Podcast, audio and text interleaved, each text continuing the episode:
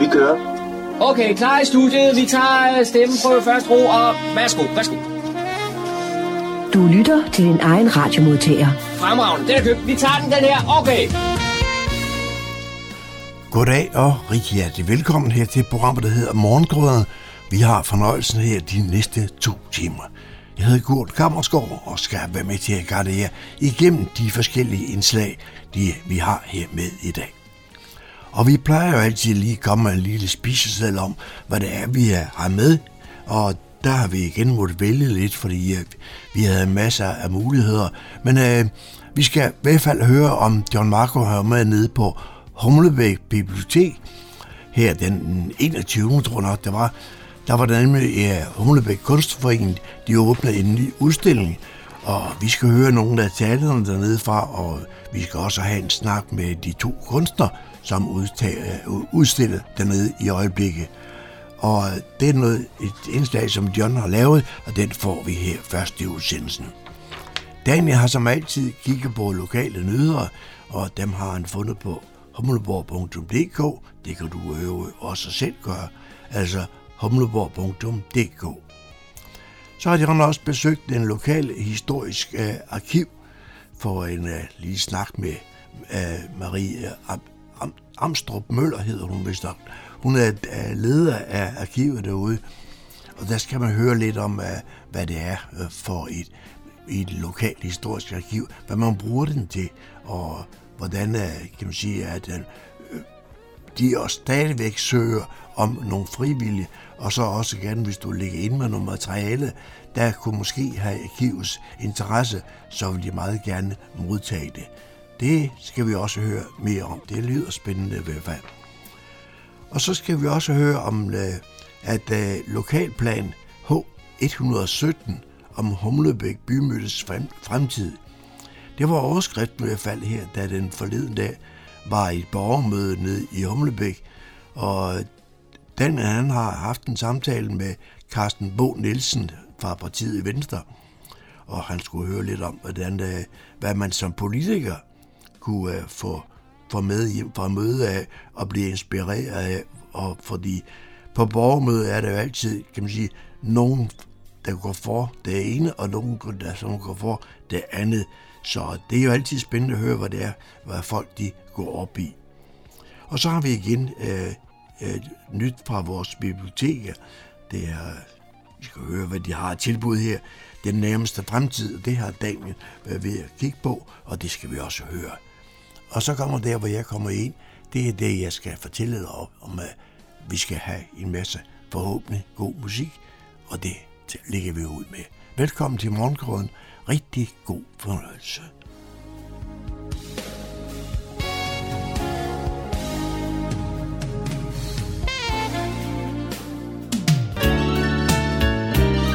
Du lytter til Morgenkrydderen. I studiet er det Kurt Kammerskov. Lørdag den 21. januar havde Humlebæk Kunstforening fanisering på en udstilling med to kunstnere, nemlig billedkunstner Lena Hegård og skulptør Helle Rask Hårfort. Det foregik på Humlebæk Bibliotek, og nu giver vi ordet til formanden for foreningen, Lis Engel. Jeg øh, vil lige tillade mig at afbryde jeres spændende snakke rundt omkring og håber, I kan genoptage tråden og væve de skønneste, fantastiske samtaler, inspireret af verdens mest utrolige, fantastiske udstilling, som øh, vi har fået op at stå. Og allerførst vil jeg gerne starte med at sige tusind tak til de to kunstnere, Lena Hegård og Helle Rask Crawford, fordi I sagde ja, selvom I begge to har stoppet kalendere til op over begge hylder og ud på den anden side. Tusind tak, fordi I ville og havde mod på det. Og så vil jeg også gerne tilføje, at Humlebæk Kunstforening har sørme haft beginner's mind, eller næsten i hvert fald, de gjorde sig umage, fordi der var rigtig meget, der var første gang. Det var første gang, vi monterede sådan nogle flotte foto, som Lena har fået lavet med et eller andet specielt system, som det du har... nanotape. Nanotape er det tekniske begreb, yes. Og øh, det, kan, det er usynligt, og det kan for let klæbe de der, som er en særlig type fotos, der ikke vejer noget osv.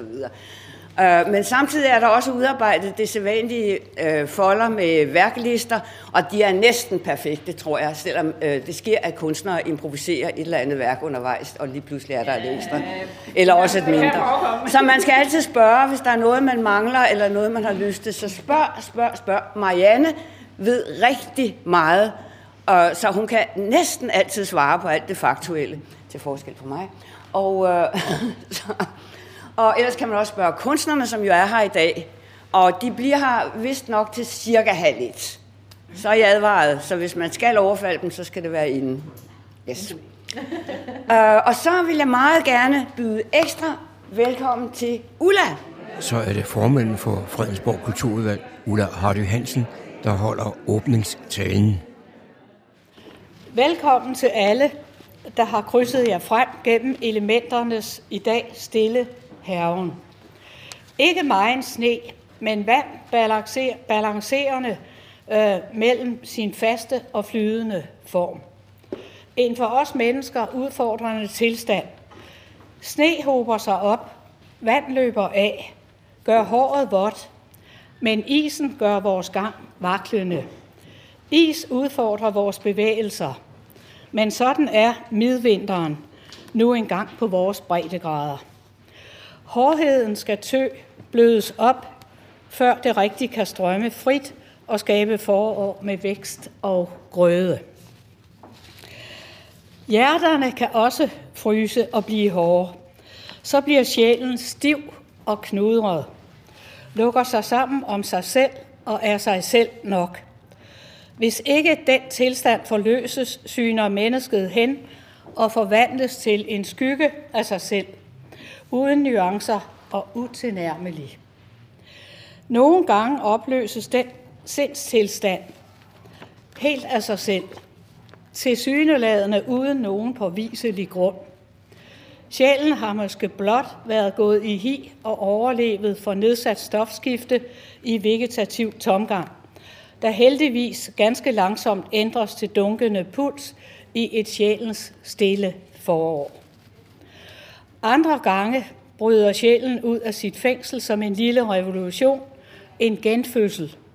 Den kan udløses af et tilfældigt møde med et andet menneske, eller måske hører vi pludselig et stykke musik, der med et slag får den dystre tåge til at lette.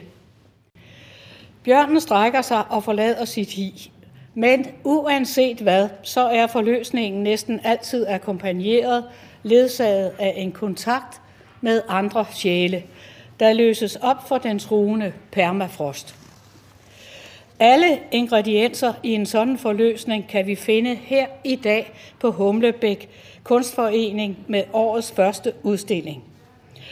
Kunst skabt af engageret glæde, lyst for glædens egen skyld. Der er intet godsent overlæg. En sådan proces kan kun skabe glæde hos beskueren. Vi udsættes i realiteten for en stille sjælevandring, formidlet af former og farver. Enkelt, men alligevel dybt indgribende og fascinerende. Forudsætningen og måske hele meningen med tilværelsen åbner sig for vores øjne. Men kun hvis vi giver lov og slipper vores indbyggede livsløst løs. Vi må selv åbne en lille sprække, så sker resten helt af sig selv. Sjælens seje kamp imod dets forår. Det er en sådan kampplads, Lene Hegård og Helle Rask Crawford tilbyder os gennem deres kunst her i rummet. Værkernes materiale er i realiteten lige gyldige. De er blot bopæl, rum for tanker. Sådan er alt kunst emballeret. Om om svøbet så er former, farver eller lyde. Billeder skabt på lærred eller skumplader. Former fastholdt i størknet bronze eller hugget sten. Målet, formålet er det samme. At fastholde tanken og give den videre. Så velkommen til tankerummets frodige verden med al dens æstetiske nydelse. Men vogt jer, Kunst kan også være farlig. Den sætter tanken fri og forløser, gør os modige. Derfor kan golde hjerter og grådigt omfavnende systemer ikke lide den frie kunst. Den er jo deres diametrale modsætning, men det bliver deres problem. Rigtig hjertelig tillykke til jer to kunstnere med en meget, meget seværdig udstilling, og tak til Kunstforeningen øh, for jeres engagement. Tak.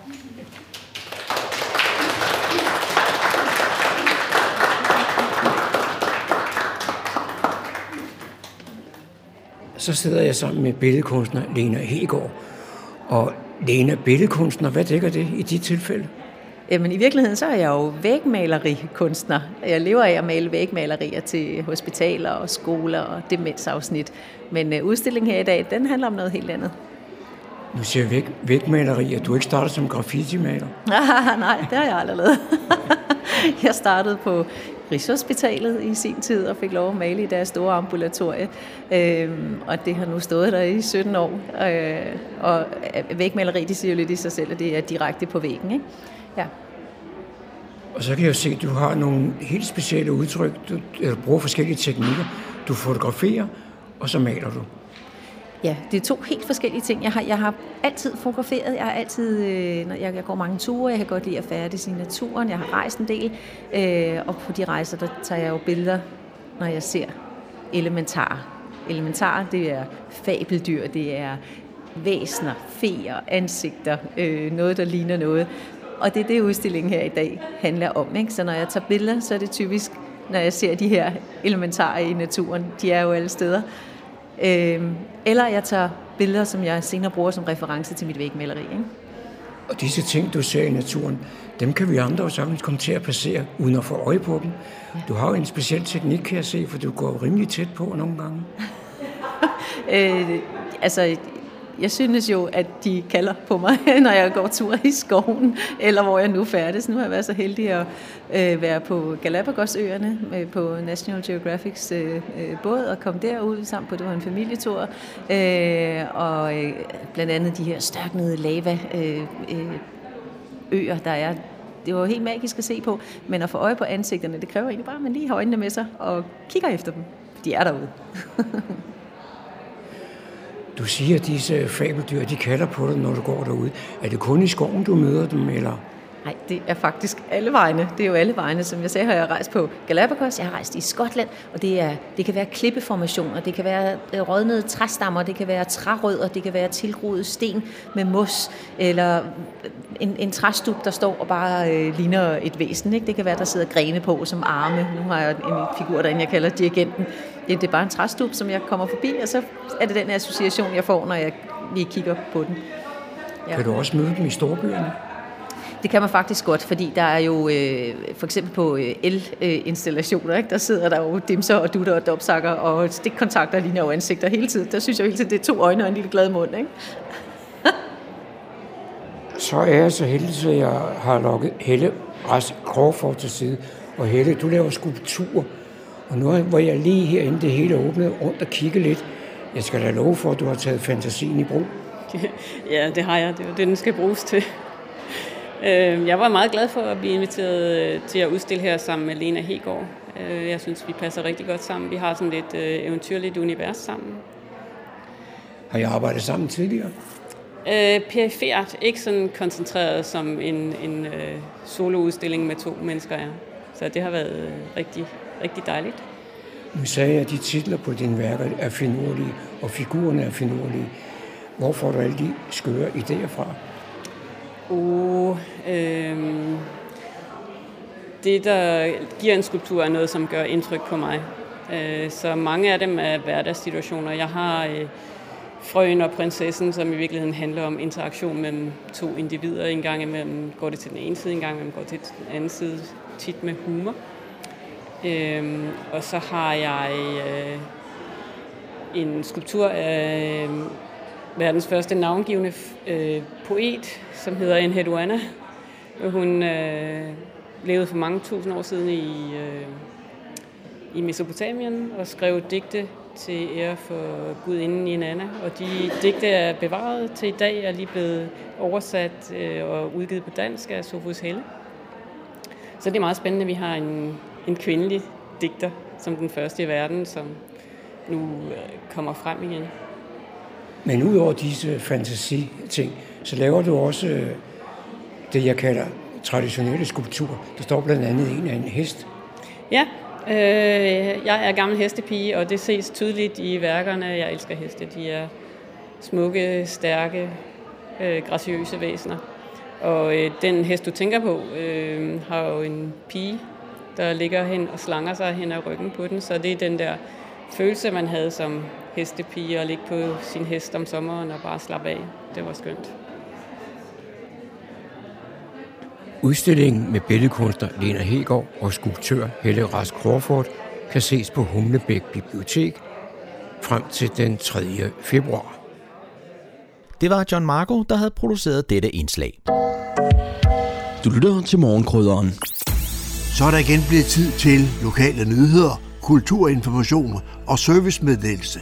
De er alle sammen hentet fra humleborg.dk. I studiet er det Daniel Jørgensen. Fredensborg Kommune gør det attraktivt at bruge cyklen, uanset om man skal på arbejde, i skole, til hallen eller videre med bus og tog. Men indimellem kan en cykeltur give problemer, og derfor har kommunen brug for din hjælp til at udpege de steder, hvor man oplever disse udfordringer. Derfor skal man gå ind på hjemmesiden cyklistforbundet.dk-fix cykelvejen.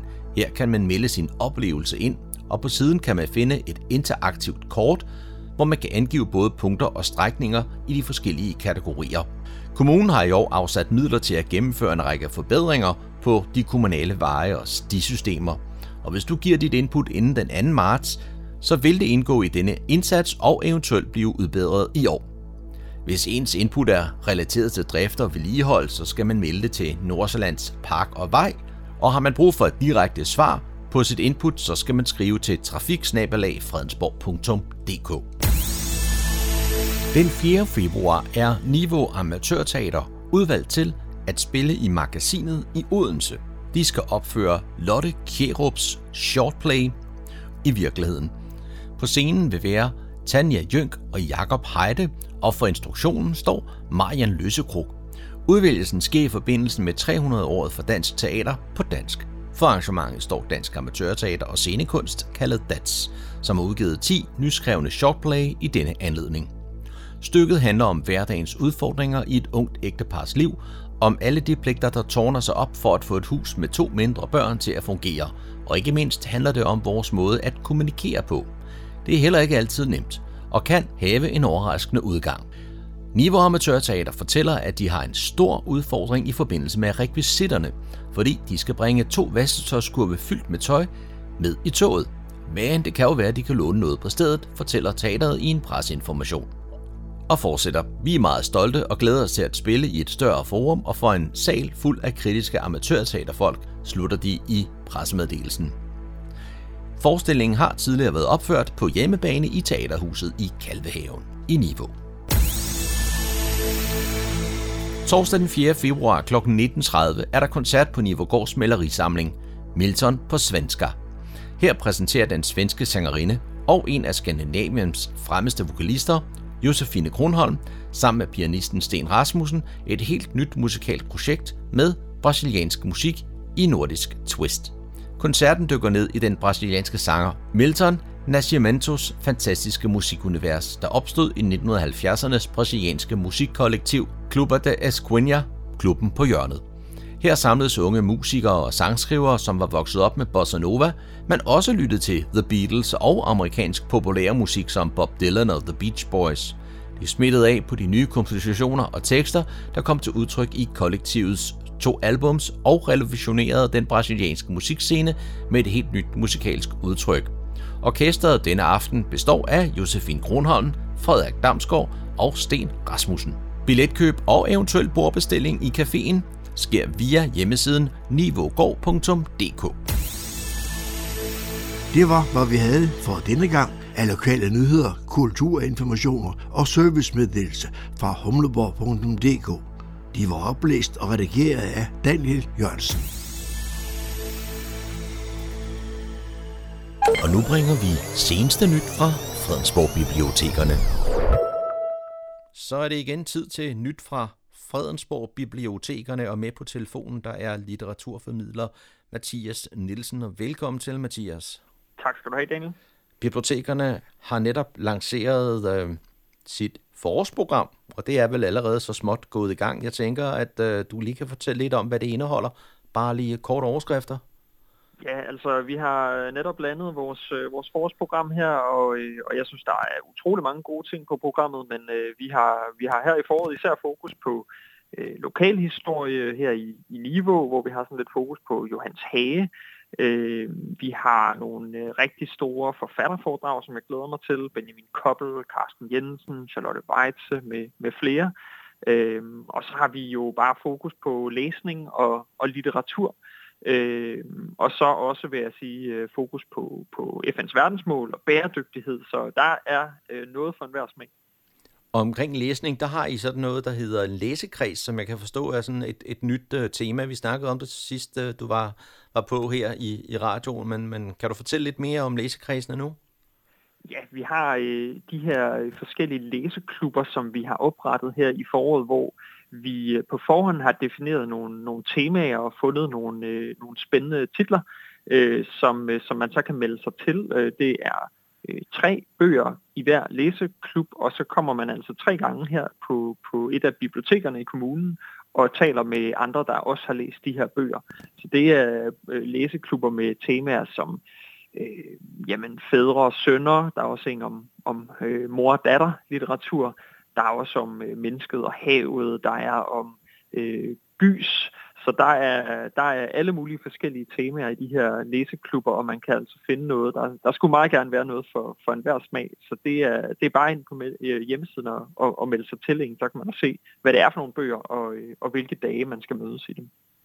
Og selve jeres forårsprogram, det er jo rent fysisk tilgængeligt på bibliotekerne, så man kan bare gå ned og hente en gratis folder, er det sådan?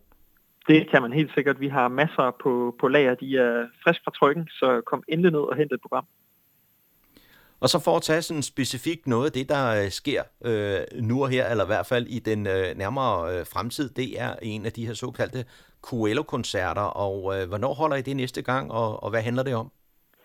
Ja, vi, vi prøvede jo også i efteråret med de her Coelho-koncerter, altså nogle, øh, nogle, nogle streamede øh, koncerter fra, fra nogle af musikhistoriens øh, allerstørste øjeblikke, altså sådan ikoniske koncerter gennem, gennem historien, øh, som man altså kan komme ned på øh, Øh, biblioteket, og, og i det her tilfælde Humlebæk Bibliotek, den 7. februar, og høre øh, Rolling Stones live at Glastonbury, øh, en, en koncert tilbage fra øh, 2013. Øhm, og, øh, og der har vi altså god, øh, god lyd og en, øh, en stor skærm, og så øh, kan man komme ned og, øh, og, og lytte til den her øh, fantastiske koncert. Så hvis man er fan af Rolling Stones, så er det øh, med at sætte kryds i kalenderen den, øh, den 7. februar. Det er i hvert fald orkester, der har været med i mange år, så derfor må der også være mange fans. ja, det må man næsten tænke. Og så hvis man kigger lidt længere frem i tiden, så vinterferien, den øh, banker jo godt og grundigt på, og der har I jo også nogle forskellige øh, øh, ting til, til børnene, og øh, det må du fortælle om, hvad, hvad de kan opleve på biblioteket. Jamen helt bestemt. Det er, det er jo vinterferie, og, øh, og der har vi øh, forskellige aktiviteter på, på, på bibliotekerne. Vi har blandt andet en, øh, en slags øh, ja, sådan lidt skattejagt, opdagejagt, øh, der har øh, temaet med flunkerne. De fleste kender jo nok de her, det her litterære univers med med de her flunker, som man, øh, som man skal finde, eller kan slå op på de her meget, meget store, flotte sider, hvor der er alle mulige øh, mærkelige flunker, der, der, der gør alle mulige sjove ting. Og øh, det har vi altså overført til, til vores biblioteker, så man kan, kan komme ned i, i vinterferien på sit lokale bibliotek i kommunen, og så kan man øh, gå på opdagelse i selve biblioteket og prøve at finde nogle af de ting, som nogle af flunkerne måske har mistet i vores bibliotek. Og der er simpelthen tale om et arrangement, som foregår øh, alle tre øh, steder? Ja, det er mellem 12 øh, og 13 øh, hver dag på, på, på, i både ja, Fredensborg Bibliotek, Humlebæk Bibliotek og, og Niveau Bibliotek. I henvender jer til en, til en bestemt aldersgruppe med det her? Ja, det er sådan børn i alderen øh, mellem 5 og 10, som, som, øh, som vi tænker det til. Og flunkerne, det er sådan en fantasifigur, som der er lavet et hav af bøger af, hvor de kommer rundt nærmest både i fantasiverdenen, men også, der er lavet nogen, hvor man kan komme jorden rundt med flunkerne, og i Danmark med flunkerne, og ja, Så... Jamen altså, hvor de flunker ikke har været, det, det ved jeg snart ikke. Øh, det, det har du ret i. Der er simpelthen ja, der, der, vil, der er mange, der vil kende dem enten fra at have, have gået på opdagelse i det med, med, der, med, med sine børn, eller, eller selv, øh, da man var barn, have, have gået på jagt efter flunkerne og alle de ting, de nu øh, de har med sig. Det er sådan lidt ligesom Finn Holger i virkeligheden. Det kan man nemlig godt sammenligne ja. med, ja. Så har I også noget, I kalder for vinterbio. Ja, det har vi nemlig også, og det er, det er altså også for, øh, for børnene, og det er, det er også på, øh, på alle tre biblioteker. Mm. Øhm, det er så den 15. februar, og det er mellem 10 og halv 11, hvor vi sætter en øh, film på for de mindste, eller faktisk sætter vi tre små film på med øh, Rita og Krokodille, som jo også er øh, bøger, men hvor der altså også er lavet nogle, nogle film øh, ud fra. Og også der, meget velkendt hos småbørnsfamilierne, skulle jeg hilse at sige. Ja, det er nemlig også nogle, øh, nogle af de helt, øh, helt kendte børnebøger, hvor, øh, jamen, hvor, hvor man altså kan komme ned og hygge sig med at se, se film sammen med, sammen med nogle, nogle andre børn, og øh, bagefter hygge lidt med at lave nogle små øh, papkrokodiller, som man kan tage med hjem. Og øh, vi har også fundet en masse bøger om krokodiller frem, og Rita krokodillebøger, som man kan låne, låne med hjem øh, hvis man også har lyst til at læse lidt højt. Ja, ja. ja. Ikke? Og det, det er gratis at deltage i det her? Det er ganske gratis, ja. Det, det, er, det er det hele faktisk. Øh, det eneste, vi meget gerne øh, vil have, det er, at man lige går ind på hjemmesiden og, og, og booker en billet, så vi ved, hvor mange der kommer. Man kan også komme ned på biblioteket, så kan, så kan vi hjælpe med det. Eller man kan ringe ned til os. Mathias, der sker en hel masse ting på øh, bibliotekerne. Vi snakker videre om det i en øh, kommende udsendelse om, hvad der ellers øh, vil ske. Men indtil videre, så vil jeg sige tak for informationen for denne gang. Jamen selv tak. Tak fordi jeg måtte være med. Indslaget var produceret af Daniel Jørgensen. Du lytter til Morgenkrydderen. I studiet er det Kurt Kammerskov. Her på Radio Humleborg bringer vi nu et lokalhistorisk indslag. Jeg er taget til Fredensborg Rådhus i Kokkedal, og her er der gået indenfor i Fredensborg Lokal Historiske Arkiv for at tale med lederen Marie Amstrup Møller. Og Marie, hvor længe har du egentlig været øh, på jobbet her? Jamen, det har jeg i lige godt tre år. Jeg, øh, jeg startede her i januar 2020 øh, som, som praktikant og var her en, en måneds tid. Og øh, nåede lige tilbage igen, da corona lagde os ned, og så, øh, så startede jeg i, øh, i juni 2020, og, øh, og har været her siden. Så øh, ja, det er tre år siden, jeg startede. Jeg har været i, i stillingen i to og et halvt år. Hvad er din baggrund for at have et job som dette? Øh, jamen, jeg har egentlig en lidt blandet baggrund. Øh, jeg har en bachelor i historie, og så, øh, har jeg, så har jeg læst noget etnologi, og så har jeg egentlig en kandidatgrad i øh, kulturanalyse. Øh, og øh, så har jeg, da jeg var student, arbejdede jeg ude på Frilandsmuseet ude i, øh, i øh, Lyngby, og øh, der fik jeg sådan øjnene op for, at, at det der med museumsformidling, det var noget, der kunne noget. Og så tænkte jeg, det er det, jeg skal. Jeg skal ud og, øh, og formidle, og jeg skal ud og arbejde på museum. Øh, men øh, det var ikke så nemt lige at, øh, at komme til det. Øh, jobbene de hang ikke på træerne, og så sådan lidt af bagveje, så, øh, så kom jeg ind på øh, Lokalhistorisk Arkiv i Gentofte, hvor øh, de lavede utrolig meget formidling til, til skoleklasser, og de lavede udstillinger og lavede enormt mange spændende ting, og der fik jeg ligesom øjnene op for, at jamen, lokalarkivet kan jo også noget. Der er jo et kæmpe formidlingspotentiale, der ligger og gemmer sig ude på de der lokalarkiver. Og så var det egentlig sådan lidt af den vej, at jeg, at jeg endte her. Nu ved jeg godt, at arkivet her er, er noget ældre end, end din ansættelse. Men har du nogen idé om, hvorfor man laver et, et sådan arkiv? Øhm, jamen altså, de her arkiver, øh, man kan sige Fredensborg-arkiverne, som vi hedder, er jo øh, en sammenlægning af, af både Fredensborg Humlebæk Lokalhistorisk Arkiv og Karlebo Lokalhistorisk Arkiv, og så også Kommunearkivet. Men, øh, men de to lokalhistoriske arkiver er jo startet øh, en gang i, i slutningen af 60'erne og i løbet af 70'erne egentlig af, af frivillige, som øh, på det tidspunkt godt ligesom kunne mærke, at, at der begyndte... Øh, der, der begyndte at ske et skift i samfundet. Øh, alt det gamle, alt det, de havde kendt som børn, alt det deres forældre og bedsteforældre havde kendt som børn, det, det blev skiftet ud til fordel for, for noget moderne.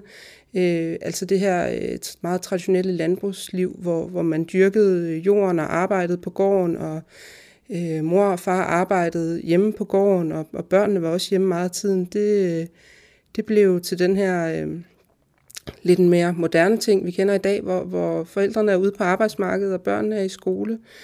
Øh, og jeg tror, at der på det tidspunkt, øh, hvor skiftet begyndte at ske, sad nogle mennesker, som tænkte, vi skal ikke glemme alt det her. Hvem er det, der skal fortælle det her videre? Vi må gøre et eller andet for at bevare det. Øh, så derfor så øh, var der sådan en tendens i 60'erne og 70'erne til, at man øh, begyndte at indsamle meget af det materiale, som, øh, som lå rundt omkring. Der var også en meget, det var meget opsøgende arbejde, at man var rundt og tale med, med nogle af de gamle, som sad og kunne fortælle om gamle dage og hestevognen og høstpalæ og sådan noget endnu. Øh, og, og også begyndt sådan at få dokumenteret, øh, hvordan gårdene havde set ud, og hvordan man havde gået klædt og sådan noget. Og, altså lavet, gjorde, gjorde en aktiv indsats for, at, at tingene ikke bare øh, endte på lossepladsen, men at de blev samlet ind og overleveret til arkiv. Og det var egentlig sådan, at mange lokale arkiver over hele landet øh, blev skabt. Nu hedder det et øh, arkiv. Hvad opbevarer man i, sådan et arkiv? Øhm, jamen, altså man kan sige, at et arkiv adskiller sig fra et museum på den måde, at, øh, at vi opbevarer øh, ting, arkivalier, ting, der er skrevet ned på papir og billeder, hvor et øh, museum opbevarer genstande, sådan rent fysiske genstande og tøj og øh, redskaber og værktøj og hvad, alt det, der sådan ligesom er, er produceret. Øhm, der, øh, der vil arkiverne helst kun have noget, der, der er fladt, og som kan ligge fladt i, i æsker. Så, øh, så vi har øh, breve og dagbøger og øh, rigtig mange billeder. Øh, øh, ja, altså ja, øh, også, men, men jo også lydoptagelser, øh, som er lavet, øh, og, øh, og lidt lokalhistorisk øh, film, som er produceret, har vi også liggende. Øh, vi har rigtig mange foreningsarkiver, medlemsblade. Alt hvad, øh, hvis man er medlem af en forening og får et medlemsblad, øh, som, som bliver trygt her i kommunen, jamen så, øh, så bliver det også indleveret til os. Øh, foreningsregnskaber for mange år tilbage. Det kan også være øh, institutioner, øh, der har indleveret. Vi har jo for eksempel haft Brøndsholmsdal øh, i, øh, i Karlebo Kommune, som har været fattigforsorg, og der ligger utrolig meget øh, stambøger, hvor vi kan øh, se, hvad det er for nogle mennesker, der har, har boet der, hvor de er kommet fra, hvor længe de har været der. Vi kan se, hvad de har fået at spise, vi kan se, hvad de har haft på at tøj, vi kan se, hvad de har fået af medicin. Det er meget veldokumenteret. Øh, og det er, jo, øh, det er jo spændende at dykke ned i sådan noget. De medier, du taler om der, altså avisudklip og, og andre dokumenter, det er jo øh, en teknik, man brugte før i tiden, men jeg ved, I har meget, meget travlt med at lægge det over i et andet format nu, nu om stunder. Altså, man kan sige, at fremtiden er jo digital, øh, og øh, der er også et øh, indligt ret stort behov for at kunne fremsøge ting øh, digitalt. Lige hvad angår det lokalhistoriske, så, øh, så digitaliserer vi ikke. Øh, ikke papir. Øh, og det, det er fordi, det simpelthen er for ressourcekrævende en opgave til, at at vi kan gøre det. Øh, vi registrerer det, sådan så man kan søge det frem, og så kan man øh, gå ind på øh, ind i vores systemer og bestille det, og så kan man få lov til at kigge i det på, på læsesal. Øhm, billeder, derimod vil vi rigtig gerne digitalisere. Man kan sige, meget af det, vi får fremadrettet, vil også være digitalt, når vi får det. Øhm, billeder bliver også registreret og ligger inde på, på den hjemmeside, der hedder arkiv.dk, hvor man kan søge billeder fra sit lokalområde frem og, øh, og finde billeder ja, fra slutningen af 1800-tallet og op til i dag. Men det fører mig frem til det arbejde der. Det er jo ikke noget, du kan sidde og klare alene. Jeg mener, du har en masse frivillige tilknyttet. Ja, det har jeg. Jeg har øh, heldigvis, vil jeg sige, jeg har øh, syv frivillige, som kommer fast. Øh, de har sådan en enkelt dag om ugen hver, så Nogle gange er der en to-tre stykker om dagen. Øh, og de sidder og øh, laver et enormt stort stykke arbejde, som vi ellers ikke vil øh, få gjort. Vi har en, der kommer og passer, nu nævnte du selv aviserne, aviserne før, han kommer og passer vores udklipssamling og klipper simpelthen ud i lokalavisen øh, af alt det, der sådan har øh, en lokal historisk interesse, og øh, sidder og ordner og sorterer det, sådan så øh, hvis man gerne vil vide noget om en bestemt skole, eller et en bestemt adresse eller en bestemt person, jamen så kan man faktisk komme ned og kigge i vores udklipssamling og se, jamen hvad har, hvad har avisen skrevet?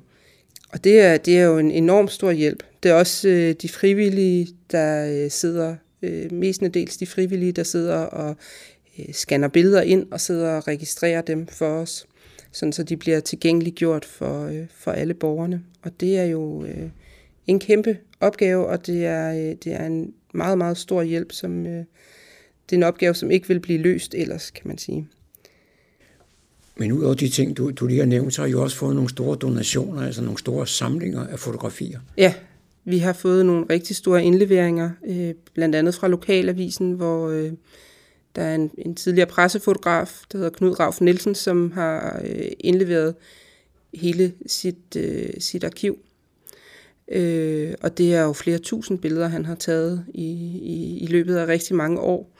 Øh, og der har vi fået jamen, både, både negativer og, og, og fotos, og de skal scannes, og de skal registreres. Og det er en stor opgave, som lige nu sidder der to frivillige øh, og, og ordner hans samling. Så er der også en, en anden fotograf, mener jeg? Ja, øh, der er også øh, Stefan Kaj Nielsen, øh, som også har øh, taget en masse øh, billeder øh, for Amtsavisen, mener jeg, han var på. Øh, og det var i forbindelse med, at Fredensborg Humlebæk Lokalhistorisk Forening udgav en bog med hans billeder. Øh, der fik vi lov til at få øh, en stor mængde øh, af de billeder, der ligesom havde været, været i spil til bogen, og dem har vi også øh, fået registreret. Selvom der i princippet kun er tale om et arkiv, så kan jeg jo ikke holde jer helt tilbage. I 2022, der havde jo I arrangeret en udstilling her på stedet. Ja, det havde vi. Vi, har, vi havde lavet en udstilling om øh, Marie Hammer, som var videnskabskvinde, og øh, som egentlig var hende, der gennem sin forskning var med til at bevise, at, at jordens landmasse engang har været sådan ens, et samlet hele, som har bevæget sig fra hinanden. Øh, og hun er opvokset ude øh, på Løvebjerggård, det der er Niveau Golf i dag, øh, og så har hun, i, i, sådan, da hun havde gjort karriere og fået børn og familie, så flyttede hun tilbage og boede ude i nærheden af, af Højsager Mølle, øh, og boede der de sidste år af sit liv, ligger begravet på Asminderød Kirkeborg. Så hun er jo sådan, vi har hende, øh, vi har hende sådan fra vugge til krukke, kan man nærmest sige. Vi har sådan hele hendes liv øh, repræsenteret her i kommunen, og hun indleverede en kæmpe mængde arkivalier øh, og materiale fra hele sit liv. Meget, meget spændende, og det materiale er lagt til grund for den bog, der hedder Kvinden, der samlede verden, som udkom i 21, mener jeg. Og så tænker jeg, at det, det er simpelthen, det er, øh, det er ikke så tit, at vi har så meget materiale om en enkelt person. Så jeg tænkte, det bliver vi simpelthen nødt til at få ud og leve på en eller anden måde. Og så øh, har vi altså forsøgt os med det her med at lave udstillingsvirksomhed på arkivet. Og øh, jeg har allerede den næste udstilling øh, i tankerne. Den kommer til at handle om tegneren Ib Andersen, som også var, var lokal. Hvis man nu interesserer sig for et eller andet specielt i, i lokalområdet, kan I så hjælpe? Ja, det kan vi som regel. Øh, vi ligger jo inde med rigtig meget materiale, som spænder enormt bredt. Øh, vi bliver tit kontaktet af folk, som er i gang med at lave slægtsforskning, og som øh, måske er stødt på en eller anden slægtning, som har, har boet i, øh, i et hus heroppe omkring, eller på en eller anden måde har haft en tilknytning til Fredensborg, og så, øh, så kan vi jo gå ind og se, om der skulle ligge noget materiale, om vi kan finde spor efter den her person. Måske ligger der billedmateriale i sjældne tilfælde, vil jeg sige, men, men man kan jo være heldig. Der er også mange, som øh, køber et hus med historie i kommunen, og gerne vil vide mere om det hus og det område, de er flyttet til. Øh, og der kan vi også, øh, vi har en frivillig, som har sidder og laver ejendomshistorier på alle kommunens ejendomme. Så øh, der kan, kan vi simpelthen gå ind og se, hvem der har boet i huset, hvornår, og, øh, og, og lære lidt om husets historie af den vej. Hvis man nu skulle ligge inde med noget, som man øh, godt vil af med, og som man tror kunne have interesse for arkivet, hvad, hvad kan man så gøre? Ja, man kan jo altid ringe til os, eller skrive en mail, øh, og høre om det øh, noget, der har interesse. Vi har en mail, der hedder arkiverne og der kan man altid sende os en mail og sige, jeg øh, står med det her, er det noget, der har interesse? Som udgangspunkt, så siger jeg, øh, vi vil hellere have, at I afleverer det hele, og så skal vi nok kassere i det, end at man selv begynder at rydde op, fordi det kan være enormt svært, når man står, øh, står for eksempel og skal rydde dødsbo eller et eller andet andet, Øh, har nogle gamle forældre, der flytter på plejehjem og skal have ryddet op i huset. Det kan være svært at vurdere, øh, og man kan måske heller ikke lige overskue det i situationen, hvad det er, der kan have interesse for, for arkivet. Øh, så derfor, hvis man er i tvivl om, om det er noget, der kunne have interesse, jamen så ring til os, eller skriv til os, og så, øh, så vil vi altid gerne tage et, øh, et kig på det, og så skal vi nok få sorteret ud, sådan så vi ikke gemmer gamle børnetegninger og alt muligt andet, men så vi når ned til det, der, der er relevant for, for vores lokale historie. Og det kan jo være gamle skolebøger og breve og dagbøger og billeder, og ja, det kan være lidt af hvert. Det der med at sidde og rode i gamle papirer og sådan noget, det kan godt på mig virke en lille smule trist, men I foretager jeg jo også andet. Ja, det gør vi. Vi laver rigtig mange ting. Vi er jo en del af, af kommunens kulturteam, og, og derfor så er vi jo med øh, sådan lidt i, i baggrunden på mange af de, øh, de, de aktiviteter, der bliver arrangeret. Øh, det her sidste år var det arkivet, der stod for at arrangere kommunens 4. maj arrangement, hvor vi havde foredrag med Bolidegård her i Rådhuskælderen. Og øh, det er også os, der står øh, sådan for, for det praktiske omkring det arrangement igen i år. Øh, vi er jo også ude og holde, jeg er ude og holde øh, foredrag i, øh, i de forskellige foreninger, der er i kommunen, der, der er man altid velkommen, hvis man synes, at det kunne være spændende at få, få et lokalhistorisk islet. Øh, vi er samarbejder med skolerne og prøver at få lavet lidt undervisning derude, og, øh, og det vil vi også altid meget gerne øh, ud og, og fortælle om vores historie. I sommer var der byvandringer i Fredensborg i forbindelse med Kulturugen, øh, og det kommer der også igen til sommer.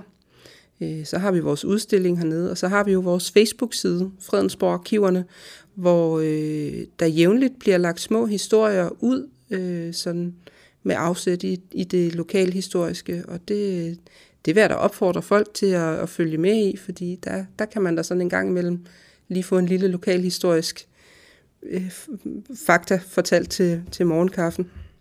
Det var John Marco, der havde produceret dette indslag. Du lytter til morgenkrydderen. Næste indslag omhandler lokalpolitik i Fredensborg Kommune. Tirsdag den 24. januar var der indkaldt til borgermøde i Humlebæk om Humlebæk bymidte, det man kalder lokalplan H117.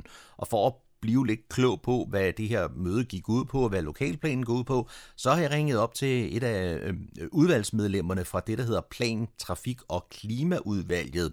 Og det er øh, Carsten Bo Nielsen, der er valgt ind for øh, partiet Venstre og sidder i udvalget der. Velkommen til, Carsten. Jo, tak for øh, at blive jeg har sagt, interviewet komme med her i radioen. Det er altid rart at være med lokalt til de lokale borgere. Og Carsten, du deltog jo i det her borgermøde øh, tirsdag øh, den 24. nede på Kulturstationen i Humlebæk. Borgermøde. Øh, ja. Hvordan gik det? Jamen allerførst vil jeg sige, at det var en meget velbesøgt møde. Altså det store lokale, der er nede i, på Kulturstationen, det gamle posthus, det var øh, stopfyldt. Øh, og jeg prøvede så lige på et tidspunkt på sjov skyld lige at tælle lidt op i lokalet. Jeg kunne da i hvert fald konstatere, at vi kom der i hvert fald et pænt stykke op over de 100 øh, deltagere. Øh, så det var et ganske øh, velbesøgt øh, møde. Det var også et møde, hvor jeg øh, vil sige, der var helt taget en god stemning, øh, og der var en god interesse for forslaget. Så er der selvfølgelig altid nogle ting, der kommer op til diskussion, men altså øh, øh, grundlæggende set var der en, en god interesse øh, for forslaget, om hvor man skal gøre sig lige gøre sig klar, at det lokalplanforslag, der ligger nu, det omfatter det, som man i dag kunne kalde for et eksisterende centerområde, og så den stribe, der ligger syd for Enebehaven, bestående af biblioteket i den ene ende, og så to børneinstitutioner i den anden ende. Det jord og areal, hvor kulturstationen ligger på, det er ikke omfattet i det her lokalplanforslag. Og det er alle arealer over på den anden side af jernbanen, som også er med i vores øh, helhedsudviklingsplan øh, for Humlebæk Bymødt. Der er heller ikke nogen, det er det område, der er med i det, og der er heller ikke nogen arealer i det, man kunne kalde for stationsarealet, som er med i lokalplanforslaget. Så det er kun centret og så institution, institutionsstriben. Og I er simpelthen i gang med en, en proces nu, hvor der er borgerinddragelse øh, frem til den 2. marts, kan man komme med indsigelser omkring øh, den her lokalplan. Og, og hvad er det helt øh, præcis, at man, man vil omdanne området til? Jamen altså, vores håb er jo, at øh, mange borgere vil sætte sig og gå ind på Fredensborg Kommunes hjemmeside og læse det lokalplanforslag, som der er i høring, og så komme med deres kommentar til det.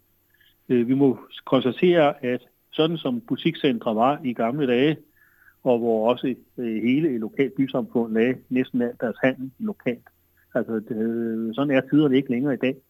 Øh, og derudover må vi også sige, at de her sådan, bycentre eller butikscentre, hvor når vi så når efter butikkernes, eller øh, de fleste butikkernes lukketid, så ligger de fuldstændig døde hen, øh, og folk føler det som et lidt halvutrygt eller helt utrygt sted.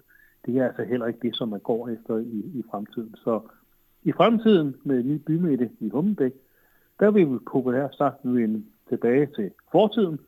Vi vil gerne have lavet bymidter, som vi øh, kender det. Vi kan få gå en tur på Stengade i Helsingør.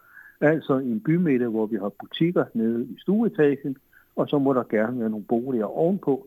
Øh, det betyder også, at der så at sige er nogle øjne, øh, der ser på, på gaden, og det er også med til at give mere liv, og det er også med til at give mere tryghed. Og jeg hørte også sige, at der skal øh, ændres på forholdene omkring nogle børneinstitutioner og øh, biblioteket. Ja, på nok på et eller andet tidspunkt langt, men det bliver altså langt ude i, i, i horisonten. Altså det er med i lokalplanområdet, det er også fordi vi ønsker en lokalplan for hele det område, der ligger har sagt, i den side øh, af, øh, af bymidten nede omkring centret. Men altså, øh, staten bestemmer jo hvert år, i Folketinget bestemmer jo hvert år, hvor mange penge kommunerne må bruge herunder til anlægsinvesteringer. Øh, og der kan vi jo se, at det tager så nogle, en hel del år, øh, før vi kommer til at kunne både have fået lov til, og før vi også har pengene til at lave et nyt kulturhus. Mm. Så jeg tror ikke, der kommer til at ske noget med biblioteker og børneinstitutionerne på den side af 2030. Men det må vel være sådan, at øh, dem, der ejer Humlebæk-centret, de er også indstillet på, at der skal altså ske noget her?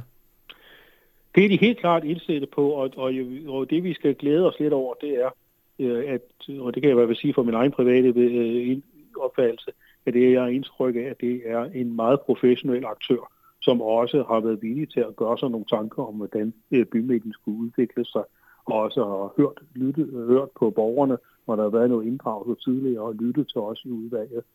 Altså et af de tidligere øh, forslag gik for eksempel ud på, at de to nuværende supermarkedsbygninger, de skulle blive liggende øh, mens øh, det, som der nu kommer til at være nu, det er, at man lægger op til, at der bliver bygget øh, supermarkeder nede i stueetagen i nyt byggeri, og så kan der så at sige i kanten af supermarkedet ovenpå bygges en halvanden etage ovenpå, som er samlet kommer op i to og en halv etage. Så man lægger populært sagt et rækkehus op øh, i begge sider af en ny brosen og en ny 365. Mm. Og, og, og den her sådan med, vi, vi vil også gerne have nogle mennesker, der bor i bymidten øh, og et supermarked, der kun eksisterer i en etage, det udnytter ikke rigtig det potentiale, der er. Øh, så i stedet for øh, de her sådan, gamle, og nogen vil også sige nedslidte bygninger, øh, så ser, synes jeg faktisk, det bliver rigtig godt, hvis man kan kombinere det med nogle moderne butikker, og så også få en lille smule bolig ovenpå. De får så, så at sige, en tagterrasse øh, eller en taghave mm. oven på supermarkedet. Ja, du nævnte det lidt før også, at det her med, at man går lidt tilbage, hvordan man gjorde i gamle dage. Fredensborg er jo sådan lidt en traditionel gammel by på den måde, ikke? Altså med, med boliger på, øh, på første og anden sal. Ja. Øhm, men det sådan har jo også traditionelt været, øh, og, og, og, men det gør jo også, at, at beboelse og butikker er blandet. Det skaber noget liv i gaden mm. i hele perioden, ikke, og det, det, det dør ikke ud, når butikkerne lukker. Mm. Og det har jo været et af problemerne ved de traditionelle butikscentre. at de bare dør ud i det øjeblik, øh, døren til butikken bliver lukket. Skal der så også være trafik, øh, biler og så videre, sådan, som, en, som en gade? Jamen altså, der vil jo fortsat være, øh, det man i dag kalder for parkeringsboulevarden, den øh, skal fortsat bevares, og vil fortsat være adgangsvejen til, når man skal ned og handle. Øh, på den sydlige del af området, det er der, hvor populært sagt det, man i dag kalder for spørgsmålstegnet, ligger rundt i, i, i kanten. Øh, der vil måske nok også nogle steder blive, der vil blive nogle steder, hvor der bliver lidt øh, butikker eller caféer eller sådan noget i stueetagen, men så kommer der en hel del boliger ovenpå, mm. øh, og der skal også bygges boliger længere ud mod cykelstien, øh, som ligger syd for centret. Øh, og der er altså tanken, og det synes jeg er et rigtig godt forslag, selvom det bliver lidt øh, halvdyrt for øh, dem, der udvikler det, men det er jo deres problem. Men der bliver altså tanken, at der bliver lavet en meget stor parkeringskælder nedenunder øh, selve øh, det nye øh, Humlebæk bymætte, sådan at man kommer til at køre ind fra Fredensborgvej og populært sagt køre ind i skrænden. Og så kan alle dem, der bor i den nye Humlebæk bymætte, der bliver lavet nede på centerområdet, de får så deres egen parkeringsplads nede i kælderen nedenunder. Har man allerede nu en idé om, hvor mange nye boliger, der så øh, skal bygges? Jeg må tilstå, det er, er der nogle tal på, jeg kan ikke huske det lige i øjeblikket, mm. men, det, men det er et pænt antal. Altså. Ja. Når nu der har været sådan et øh, borgermøde, der har været en god opbakning, du skyder på omkring en, en, en 100 lokale borgere, der, der var interesseret i at, at høre om det her. Har I så som politikere fået noget med hjem, som I skal arbejde videre med? Ja, det har vi da i hvert fald helt klart. Øh, der var, øh, en af de ting, som der var nogle meget klare meldinger på, det var et spørgsmål omkring vores belægninger på veje og lignende. Både belægninger i forhold til det, der kommer ind i det nye bymætte, øh, hvor øh, dem, der skal bygge det, jo har fået noget med sig hjem. Men jeg vil også sige, at vi har også som politikere fået levet lidt med os hjem om med hensyn til vores belægninger på den del af det, der så at sige er kommunalt. Vi skal tænke lidt i dilemmaet om, at på den ene side er det en bebyggelse, eller en be- fremtidig bebyggelse, øh, som er velegnet til folk i den tredje alder. Det kan vi sige, det er Enebehaven og Louiseparken også allerede i dag i kraft af beliggenheden tæt på stationen og, og tæt på indkøb. Øh, og det gør jo så, at det skal også gerne skal være øh, venligt for folk i den lidt ældre alder, som måske er lidt dårligt gående, måske har brug for en, en rollator og bevæge sig med den. På den anden side har vi det modstående hensyn, at vi der, hvor der kører biler, gerne vil have nogle belægninger, der sænker hastigheden. Og det bliver vi så på en eller anden måde nødsaget til at finde en løsning, sådan at vi både kan få hastigheden, og så også sørge for at tage hensyn til dem, øh, der for eksempel bruger rollator. En anden ting, som der blev nævnt ved borgermødet, det var i forhold til øh, Enebehaven, hvor der var nogle beboere, der nævnte det i forhold til, når der engang ud i fremtiden formentlig vil blive bygget noget der, hvor vi i dag har institutioner liggende, der ligger lokalplanforslaget, ligesom jo den nuværende, elgamle lokalplan, op til, at der kan bygges op i 8 meter. Det ved jeg godt, det lyder meget, men altså det, som tanken er i, i fremtidige planer, det er, at man måske kunne lave børneinstitutioner i stueetagen, øh, og så have en bolig på første sal. Og der kommer vi altså så til at have en problemstilling med at placere øh, disse øh, nye byggerier engang ud i fremtiden, så de ikke generer øh, øh, Enebahaven alt for meget. Altså jeg tænker personligt i den tanke, at man måske kunne klare problemet ved at, at lægge disse øh, bygninger i to etager, populært sagt lidt i forlængelse af de fire blokke, der er i Enebahaven, der vender ud mod den lille sti, der er mellem Enebahaven og så institutioner. Mm. Altså, en ting er, hvad vi siger. Vi skal lave det på en måde, hvor folk i Enebahaven stadigvæk får et, et godt øh, frit syn mod syd. Ja. Og hvad øh, er så den fremtidige proces nu? Altså, hvad, hvad, hvad sker der, og hvornår øh, tænker man, at man er ved at være i mål? Jamen, den fremtidige proces vil jo være, at øh, når borgerne har kigget på øh, det her lokalplanforslag og, og kommet med deres kommentarer og forventninger og kigget på det, jamen så kommer vi til at, øh, at skulle tage stilling til det rent politisk, hvad det er, vi ønsker omkring det her sådan, øh, projekt. Og der får vi jo, forventer jeg, at vi får en lokalplan klar, enten lige før sommerferie, eller også lige efter sommerferien. Mm. Og når så den ligger der, for formentlig med et, med, med et indhold nogenlunde svarende til forslaget, og når jeg siger nogenlunde, så er det jo fordi, vi lytter jo altid til, hvad der kommer fra borgerne, og det kan jo sagtens medføre, at der er nogle ting, der bliver ændret. Men altså, jeg vil da forvente, at vi ender med noget, der, der ligner det forslag, som der er sendt ud i høring nu. Jamen, øh, så vil øh, jo øh, den ejer, de, dem, der ejer øh, centerområdet, jo skulle ud og have øh, fat i en pensionskasse eller to øh, til at gå ind og økonomisk finansiere det her byggeri. Mm. Der er vel også nogle øh, butikker, som midlertidigt vil være øh, uden øh, lokale? Ja. Øh, jeg har forstået på øh, dem, der ejer det dernede, at man vil gøre, hvad man kan for at bytte rundt på lokaler, sådan at man bygger det etapevis, så man hele tiden bliver ved med at flytte. Ja, ja. Øh, og jeg ved ikke præcis, hvad man vil gøre med de to øh, supermarkeder, men øh, for mig vil det i hvert fald være ganske oplagt, hvis man laver en eller anden stor barakløsning, fordi hvis man først har lukket en dagligvareforretning, øh, så er det svært at få kunderne tilbage. Ja, og kunderne skal jo også have et sted at handle. Ja, men altså man kan sige, der er jo både en brusen og en, og en, og en, en faktor, så øh, så meget se, så må det handle lidt om, at man må øh, formentlig nok sætte sig ned og prøve at lave en eller anden form for barak. Mm. Der er også en Irma. Det er en af dem, kan flytte ind, så kan man bygge en ny butik, hvor den, øh, hvor den ligger. Når så den er klar, jamen, så kan man gå i gang med at lave en ny butik, hvor den anden ligger. Mm. Så det her, det er ikke noget, der bliver færdigt i morgen. Der går måske lige et par år eller, eller mere? Øh, jamen altså, øh, jeg tror da, at vi har en lokalplan klar omkring sommeren, så skal, øh, så skal der laves noget yderligere projektering til byggeriet, så kan der formentlig blive ikke givet nogle byggeansøgninger konkret til kommunen en gang i løbet af, af slutningen af 23. Øh, der skal skaffes noget finansiering på plads, men altså, jeg vil da sige, at vi står der nok formentlig med noget byggeri enten i slutningen af 25 eller også i 26. Mm. Så altså, er... Jeg siger ikke noget som det her, som være noget, der handler 10 år frem i tiden, Nej. som der var nogle borgere, der er lidt nervøs spurgt til. jeg bemærkede øh, her tidligere indslaget, øh, jeg, jeg springer måske lidt i det her, men du, du sagde nu, at vi er ved at gå væk fra den her traditionelle centerbyggeri til noget mere med bymiljø og så videre. Men et andet sted i kommunen, der har man jo sagt ja til et nyt centerbyggeri nede ved NGG og ja. formatprojektet. Er, er det ikke lidt uh, modstridende så? Jo, men altså i NGG-projektet lægger man faktisk også op til, at der skal bygges en hel del boliger i det samme, i, i, på den samme areal. Okay.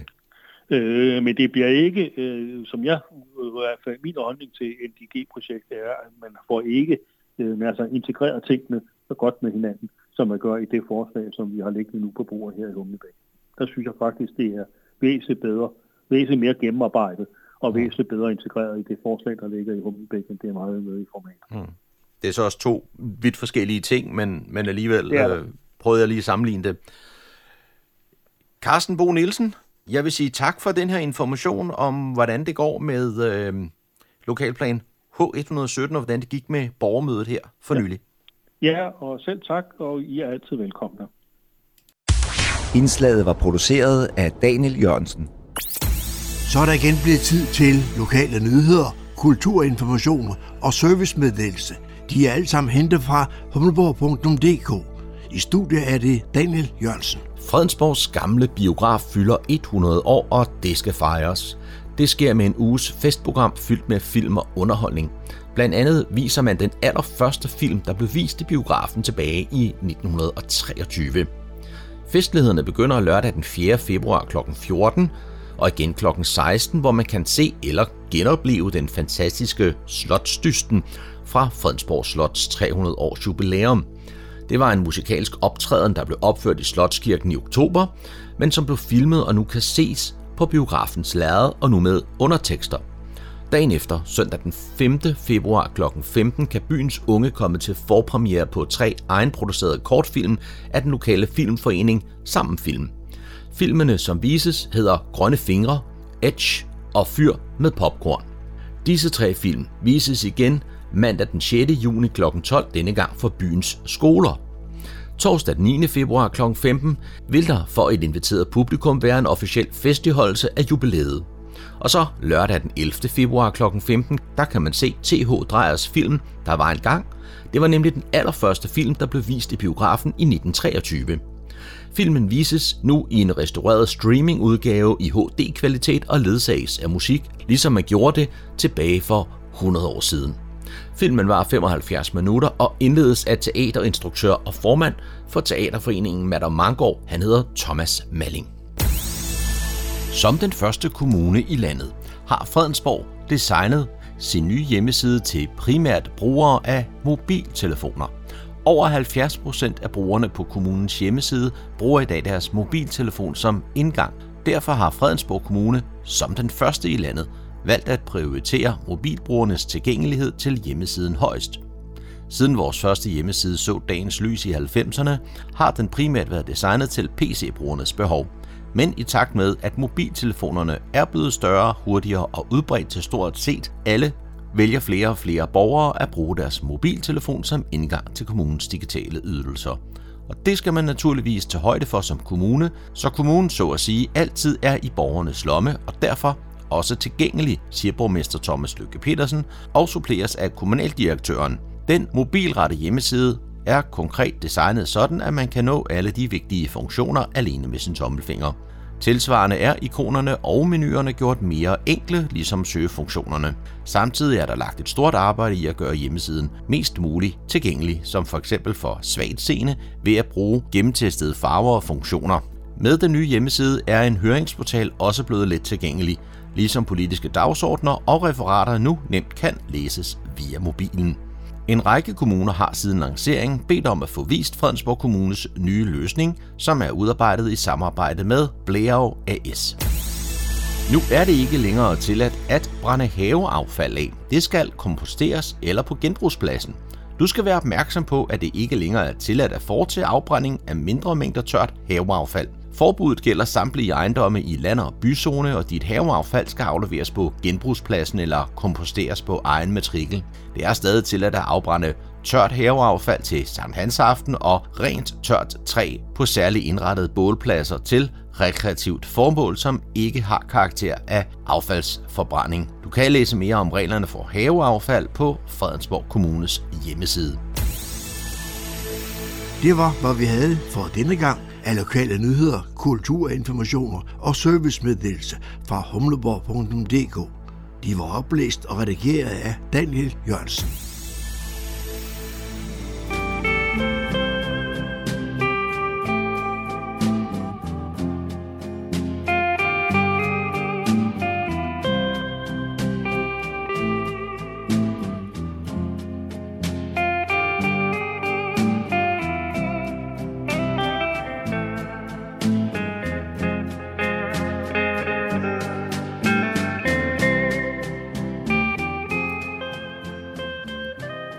Toner fortæller os, at vi er nået til afslutningen på denne uges udgave af programmet, der hedder Morgenkrøden. Her fra redaktionen, som består af undertegnet, jeg hedder Kurt Kammersgaard. Ja, der siger jeg tak for nu, og på genhør en anden god gang.